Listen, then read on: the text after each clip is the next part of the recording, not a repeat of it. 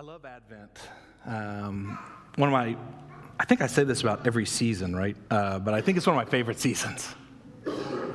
And here's why. In fact, some of you in the room, you may be like, what's Advent? I don't even know, we don't even know what you're talking about. We're going to talk about that. I'll explain what it is.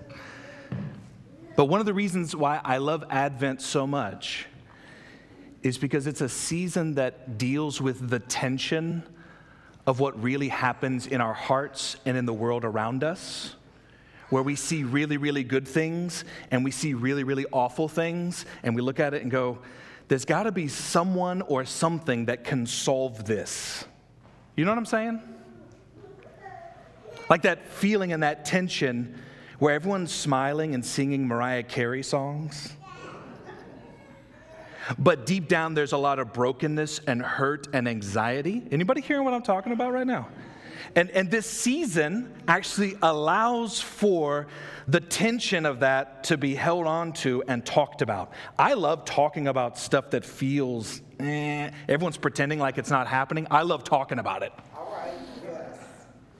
I think that's a little bit like part of who I am, is I feel a lot of stuff and I look around and it's like, I think everyone else is feeling it too. Is somebody going to say it?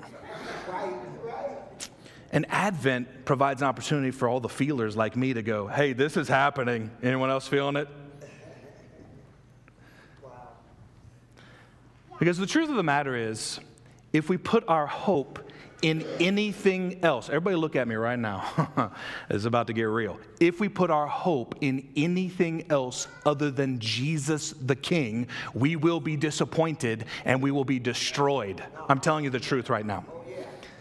And, and you can point to it at, at, in frivolous ways and trivial ways, but then also in real ways. The trivial ways are like shadows of the reality. And here's a trivial way to see it have you ever noticed how Christmas Day almost feels anticlimactic? Anyone?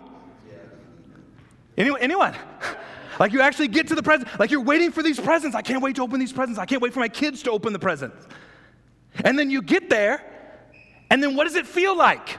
Let down. Is that it? In fact, how many times has your kid said, Is that it? You know what I'm saying? Well, there's all this buildup. Advent, Thanksgiving, Christmas. I can't wait. Christmas Day, Christmas Day, Christmas Day. And then what happens Christmas Day? Boom, crash. In fact, people get upset. You know why that's happening? It's because we're stepping into waters that are real inside. We're stepping into, a, into these waters where our hearts are saying, oh, wait, I'm, I'm getting hopeful again that there's something that I get to experience and, and receive. There's something I get to receive that will finally make me feel peace and whole. And when we open that thing or we do that thing or we get to that place and we realize, oh no, it doesn't make me feel whole, we feel crash. Are y'all hearing what I'm saying? And oh, am I saying that we shouldn't open presents? No, of course not. I'm just saying, understand that's why you have a crash emotionally. It's because in some tiny way, you're actually substituting Jesus for this present that you think will satisfy. Or a certain Buckeye team. Uh oh, it got real. It got real. Uh oh, amazing blue. What? Um, do you know what I'm saying though? And listen, as a Baylor Bear, I feel the same way. Like we're losing a bunch of games. Not as badly as y'all lost, but anyway, I'm just, I'm just saying. Yeah, like, get this dude out of here. Um, Bearcats ain't that better either. Um, y'all know that. But see, what happens is, is when we put all of our hope in this team and then they let us down, we feel the crash.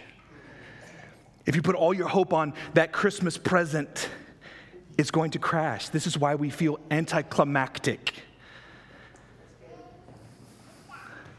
So that's why I love this season because it forces the issue. this season forces you to deal with your emotions. Looking forward to something and oh, that didn't satisfy. Oh, looking, I can't, it's gonna be so great. I get to eat all this food, and now I feel terrible. Was anybody else Thursday? Oh, it's going to be great. I'm to be with family. Oh, gosh, family. right? Uh, this season forces the issue.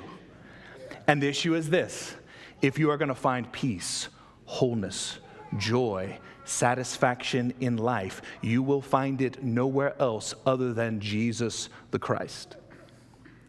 And He is the one whom your soul loves and is longing for. And when you try to substitute presents, twinkly lights, anything else, relationships, anything else, they will not, they will not satisfy. And you will feel the anticlimactic crash. So I love this season because everyone starts to crash. and it forces the conversation to Jesus. Are y'all hearing me this morning? so let's, let's jump into this message. A couple things I want to talk about. What is Advent? Secondly, I just want to go through the story of the Bible, which will be exciting to do in one message. I'm going to apply that, and then we're going to, we're going to end our service at the table. The table is going to be the focus, heading to the table, and we'll finish our service together in communion. Let me pray for us, and then let's go after the word. Hmm. Jesus, we thank you for your presence here with us. I thank you for this season. I thank you for a season that points us towards the one gift that actually brings joy, and that's you. I thank you for your word. I thank you that you have revealed yourself in your word. And I ask, Holy Spirit, that you will come now and teach us and challenge us and comfort and encourage us. And above all, Holy Spirit, I ask that you will open our eyes to see Jesus again this Advent season. So we give you this time. And it's in Jesus' name we pray. Amen. Okay, first question. What is Advent? Advent is a season, it's the four Sundays leading up to Christmas Day. Um, it comes from the Latin word adventus, which means coming, to come. Something is coming. And so, whenever you say Advent, you're, you're talking about something or someone that's coming. Uh, that's that Latin word, adventus. And Advent season is where uh, it started in the third century. Actually, the early church uh, began to say to themselves, okay, let's, what do we, what, do we want to do during this season? And they began to say, okay, well, let's, let's take this time out prior to Christmas Day. Let's take this time and let's have, it's almost like um, Lent leading up to Easter. Advent leads up to Christmas. And, and so it started out as a very a penitential uh, time of confession and fasting, which, by the way, is fine to do during Advent. But the, the focus of Advent is in two ways. There are two comings that we celebrate at Advent. There are two comings, adventus to come, coming. The first coming is the coming of Jesus as the Christ child, the baby in the manger. The familiar story that we have related to Christmas. That's the first coming. And we celebrate that during Advent that Jesus is coming, the little one, the baby is coming. Oh, come, let us adore him. That's the first focus of Advent.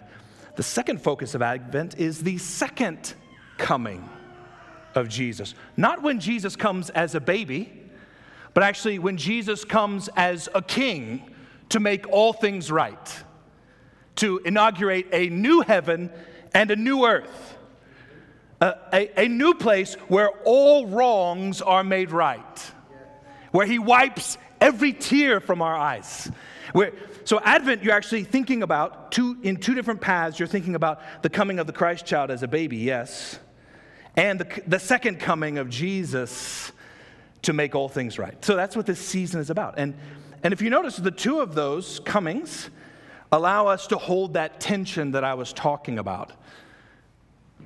That tension of Jesus has come, yes and amen, this is amazing. Also, stuff is still really bad in the world. And he said, I'm coming again to make it all right, to fully inaugurate my kingdom. We talked about this several weeks ago that we, we have this tension in theology called the kingdom of God is already and not yet. It is still coming. You remember when we talked about this? So, this, this season is a tension filled season where you're holding on to those two things. We're looking, we're looking back towards the coming of Jesus the first time as a baby. We're looking forward to his second coming as a triumphant king. And so, the series plan for us is today we're looking at the message called He is Coming. Then we're going to start in the book of John, and ju- we're just looking at Jesus in the book of John. We're just going to go right through John starting next Sunday. We'll look at Jesus, the Word of God, Jesus, the light of the world, Jesus, the Word made flesh, and then we have Christmas Eve services, uh, 4 and 5 o'clock on December 24th. So that's the plan for Advent. Now, I want to share a resource with you. I don't have this as a slide, but I just want to share a resource with you by Dietrich Bonhoeffer. Um, it's a devotional uh, book called God in the Manger. And uh, it's it's Bonhoeffer's sermons and letters that have been edited and translated, obviously, and edited and compiled into a devotional resource. I just want to submit that to you. It's called God in the Manger Reflections on Advent and Christmas. And I just want to read a little bit of the preface uh, to this devotional book just to set our minds on Advent.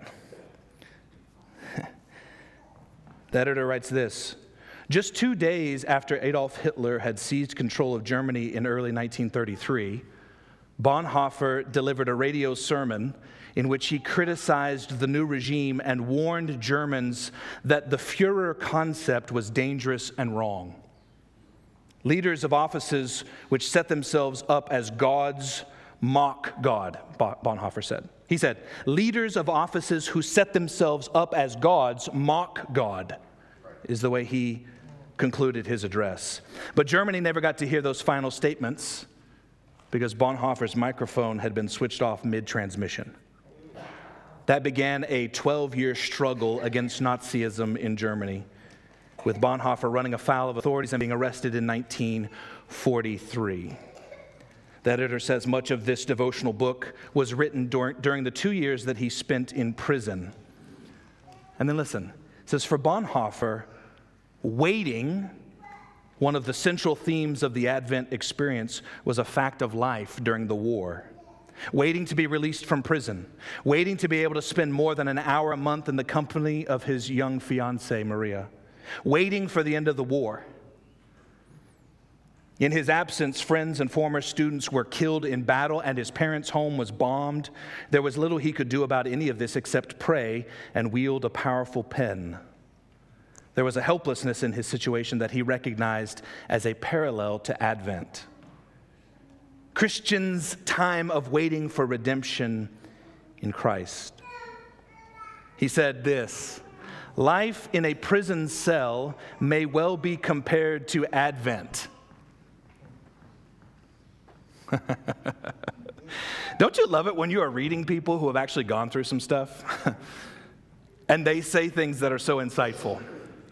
Uh, my, my, my, my, I feel like the Lord is, is wanting to call us all to think differently about this season that we're walking into. It's not just Christmas is coming, yay, la la la, Mar- Mariah Carey songs. By the way, my, Bailey is obsessed with Mariah Carey songs, right? And plays it all over the house. I'm not anti Christmas songs. I, I just, I feel like the Lord is calling us to just think differently in this season. So he wrote his best friend Life in a prison cell may well be compared to Advent. One waits, hopes, and does this, that, or the other, things that are really of no consequence. the door is shut and can only be opened from the outside.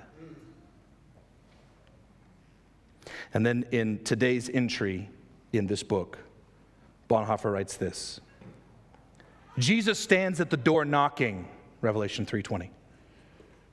Christ is knocking. It's still not Christmas, but it's also still not the great last advent, the last coming of Christ. Through all the advents of our life that we celebrate runs the longing for the last advent, when the word will be this See, I am making all things new. The Advent season is a season of waiting, but our whole life is an Advent season. That is, a season of waiting for the last Advent, for the time where there will be a new heaven and a new earth.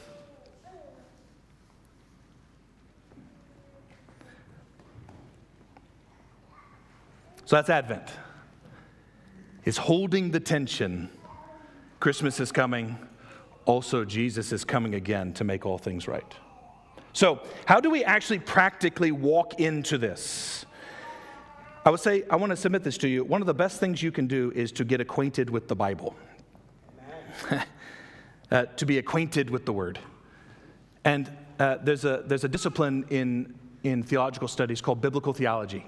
And that is, is that individuals will look at the Bible from Genesis to Revelation and they will find themes that are woven throughout all of Scripture from Genesis to Revelation. This happens in all kinds of ways. Some people will find the theme of love as a theme, and they'll, they'll find theme, the theme of love all the way from Genesis to Revelation. You can make an argument that the main storyline title of the Bible, I'm going to make this argument this morning that the main thread of what the Bible is saying is this He is coming. that, that the Bible from Genesis to Revelation is saying something to all of humanity and to all of creation He is coming. and so I just want to very briefly sketch that. That the narrative of the Bible is He is coming. So we'll do this very quickly. Obviously, you see Genesis 1. In the beginning, God created everything. We've talked about that already. In the beginning, God created everything, and everything was good. Everything was exactly the way God said it was to be, right? He creates man.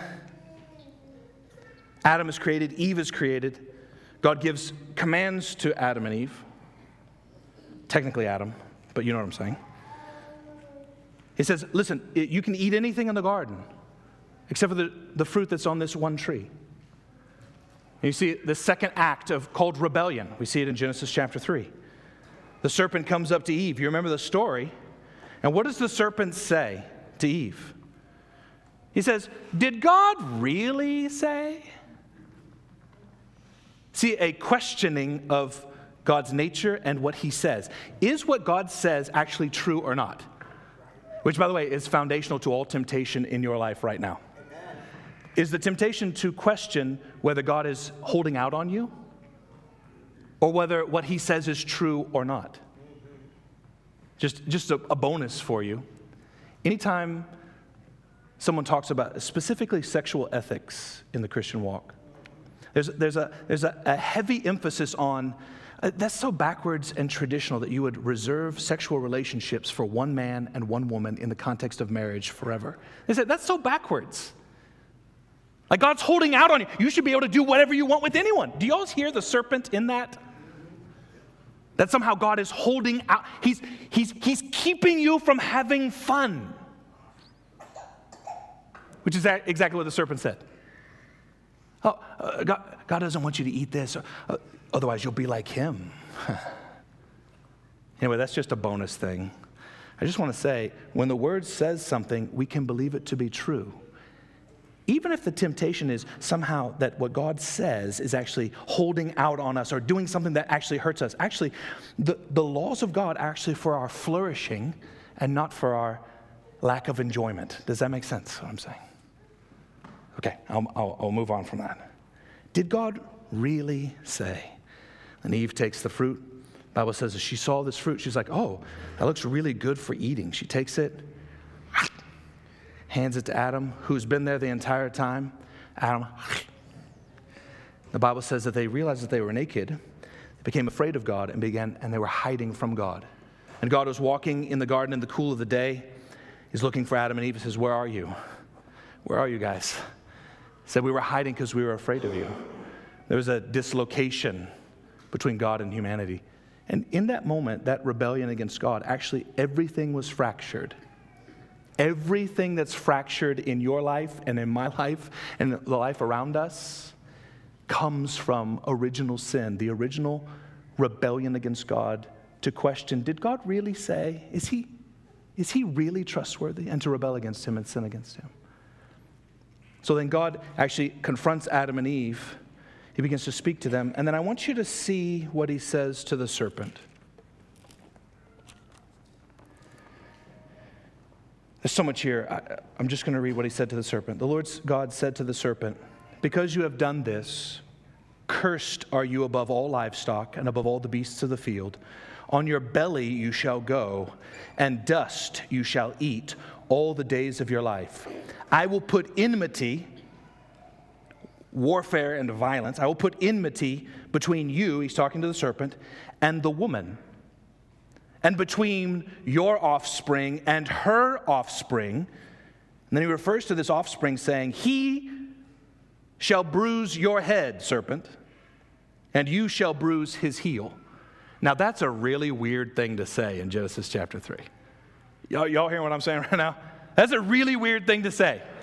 Hey, there's going to be war, and actually, one of her offspring is going to crush your head, and you're going to bruise his heel. and theologians all throughout history have seen the very first declaration of the Messiah. There is one who is coming, this offspring, who is God and man, and he will come and he will crush the head of the serpent. While at the same time, his heel will be bruised. That's what the text says. All of this foreshadowing in Genesis chapter 3, foreshadowing that there is one who is coming, who is of the offspring of humanity, who will crush Satan and will be bruised in the process. We see a shadow from the very beginning of God saying, There is a hero coming. There is one who is coming to make all things right. So you have this rebellion. Even in the rebellion, there's a promise made. And then we see the entire story promise after promise after promise. There's a Messiah coming, there's a hero coming, there's a victor coming. Abraham is called out as a chosen people. And there's, there's coming someone from this people group. These people are enslaved in Egypt, and a, a, hero comes, his name is Moses, to rescue the people. And there's this call. There's one coming like Moses, who's even better than Moses. He's coming. He's coming to make all things right. Then the people of Israel uh, escape Egypt. They come into the promised land, and there are these judges that begin to rule over the people and to save the people. And the Bible says everyone's just doing whatever they thought was right in their own eyes. But these judges would come, actually, these representatives of God would come and rescue the people. But then these judges would do the wrong thing. And it was almost as if you could hear it in the background. Oh, we thought this one hero, we thought this hero would do it. And then he failed. But there's a Messiah who's coming, there's another one who's coming. And then after the judges, you have the kings. The people of God asked for a king. The kings come. You have David's Saul, David Solomon. They continue down the line, failing after failure after failure. They said, There's a promise. There's a king coming in the line of David who will make all things right. He is coming. He is coming. He is coming. The people are exiled in Babylon. I'm fast forwarding over a lot, you, you can tell. They're exiled in Babylon there's a return, and then there's silence for 400 years. So the Bible's been saying, He's coming, He's coming, He's coming. And then for 400 years, there's silence. Can you feel the tension of that? Or is he coming or not? Is he going to come and make all things right? And then you hear a cry in a manger. Not only is he coming, he has come. This little baby has come. This Jesus, the Christ, the Messiah, who, who says about himself, The Spirit of the Lord is on me, actually to set the captives free. And he, he lives a life of bringing freedom, freedom, freedom. He lives a perfect life, the very life that Adam and Eve should have lived, where he obeyed God perfectly.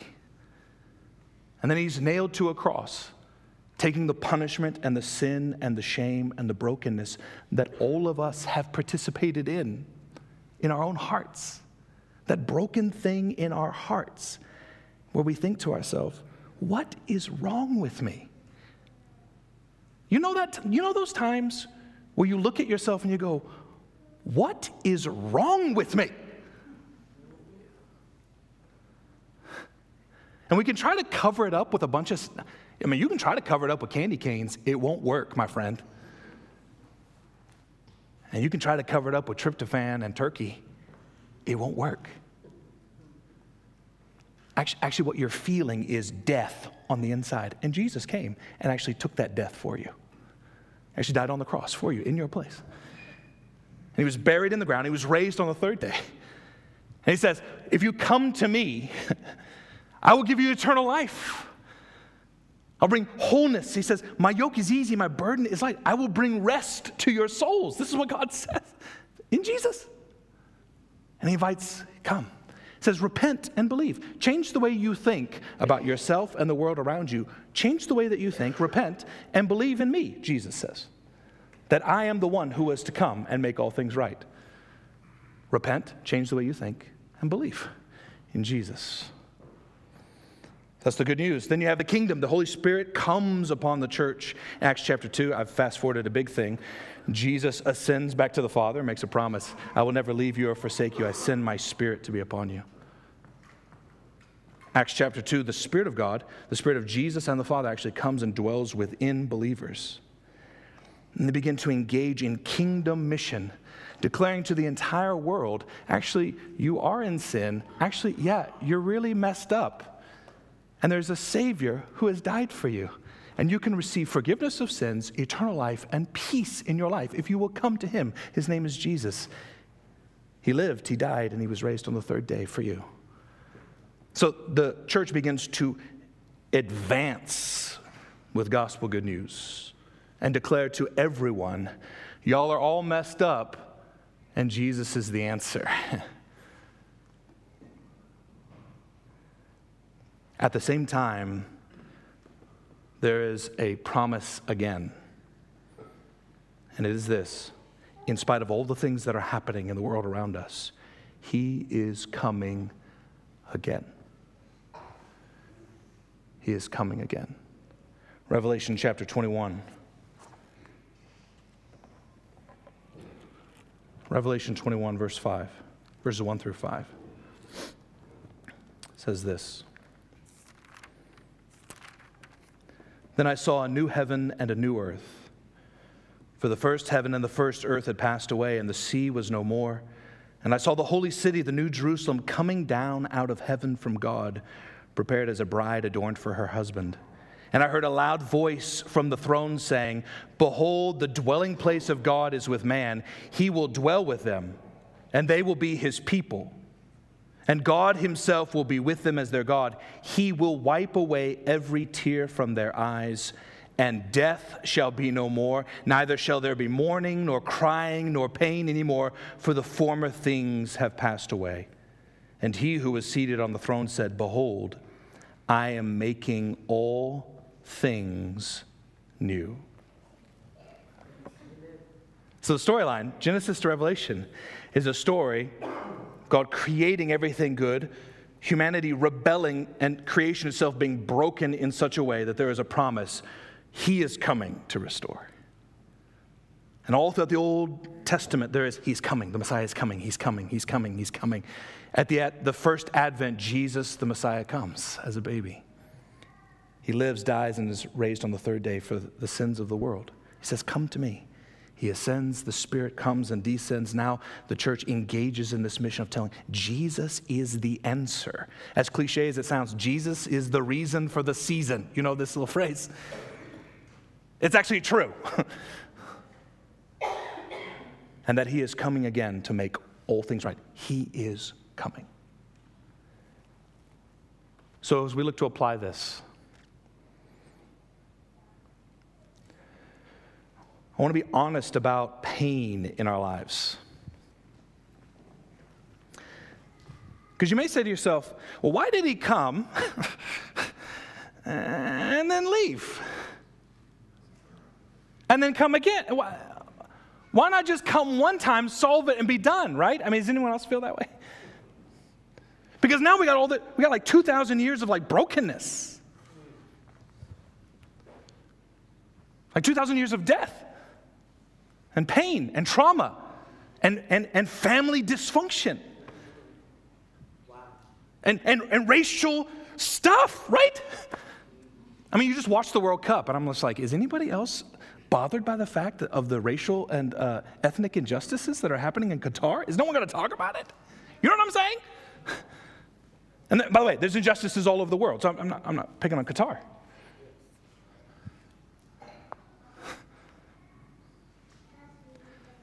If anyone ever tries to tell you, I know why God allows painful things to happen, if anyone tries to tell you that, they're lying to your face. I don't, I don't know why God has decided to do this way. We, we pick up snippets from Scripture that He is delaying in coming to receive more of the Gentiles. So that's a reason. By the way, none of us would be in the kingdom if He didn't delay.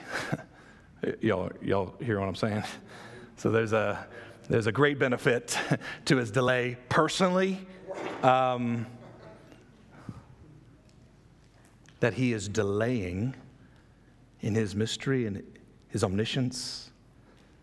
He is delaying for the good of humanity, somehow.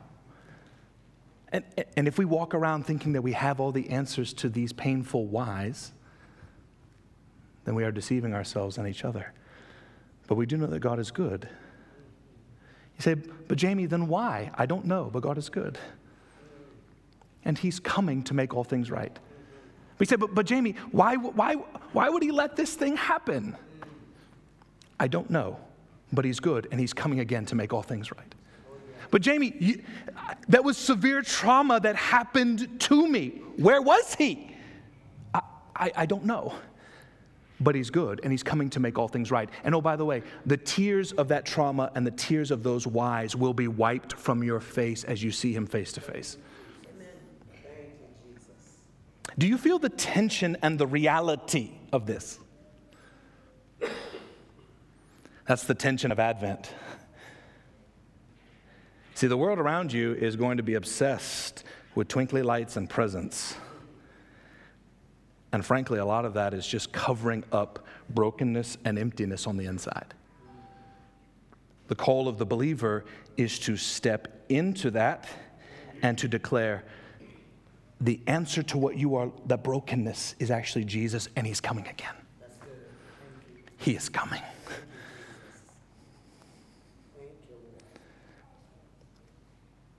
When Job was asking why, why did my kids die? Why did this natural disaster hit? Why is all my business basically torn down? Why, why, why? He's like, God, I want you to come down here so I can talk to you about why. Do you remember this story? is that I, I want to have audience with you, Yahweh. Why? Why the death of my kids? Why the loss of my business? Why? Why the boils that I'm actively, you know, why? And it's so interesting. God does not answer the why. He says, I'm the creator of the universe. Were you there when I created everything? It's so interesting the way God answers our whys. Are y'all with me right now? When God answers Job's why, why the pain, he talks about himself, his identity. I'm the creator of all things. Were you there when I fashioned the stars? and Job's like, um, I thought I had seen you, but now I've seen you. I'm going to keep my mouth shut because you are good and I trust you. Amen. This is what Job's response was. He didn't get an answer to the why, he got identity of God, who God is. Yes. Let's just pick another one. How about John the Baptist? This, as I was thinking about Bonhoeffer, I was thinking about Bonhoeffer, it made me think of John the Baptist. Because as I read Bonhoeffer, I'm like, God, why would you snuff out Bonhoeffer? This is one of the most brilliant minds. Why? Why? Imagine all the other works he could have written. Why? So maybe the Lord brought me to John the Baptist. Do you remember John the Baptist is in a similar category, sitting in prison, about to be beheaded? Because he's speaking to the ruler of the day. He says, You're not really supposed to take your uh, sister in law as wife. hmm. There's that morality again. He's in prison. He sends word to Jesus through his disciples. And John's asking, Hey, are you the one who's to come? Like, are you going to get me out of this thing? Because I, I don't know why I'm in prison. And what does Jesus say? Does he give a treatise on, well, this is why you're in prison, because it's helping to sanctify your blah, blah, blah? Does he do anything on that? What does Jesus say? Go and tell John who I am. said, The blind see, the deaf hear, the poor have the good news proclaimed to them. He says, I am the Messiah who has come. John is asking, Why don't you rescue me out of prison? And Jesus says, I am the Messiah who is coming. Are y'all seeing this, what I'm saying? counterintuitively, you would think, Jesus, why don't you just answer the question straight? The answer is, I'm the one who is coming. The answer to all of our whys is Jesus is the one who is coming. Why did this painful thing happen? Jesus is the one who's coming to make all things right. Well, why did he allow this trauma and abuse to happen in my life? Jesus is the one who is coming. He is coming to make all things right. Well, why does this nation slaughter an entire people group? The answer Jesus is the one who is coming to make all things right. And no one's pretending like that's ultimately satisfying as I say it, right? It's the tension. Last one Martha comes to Jesus. Why didn't you come and heal my brother?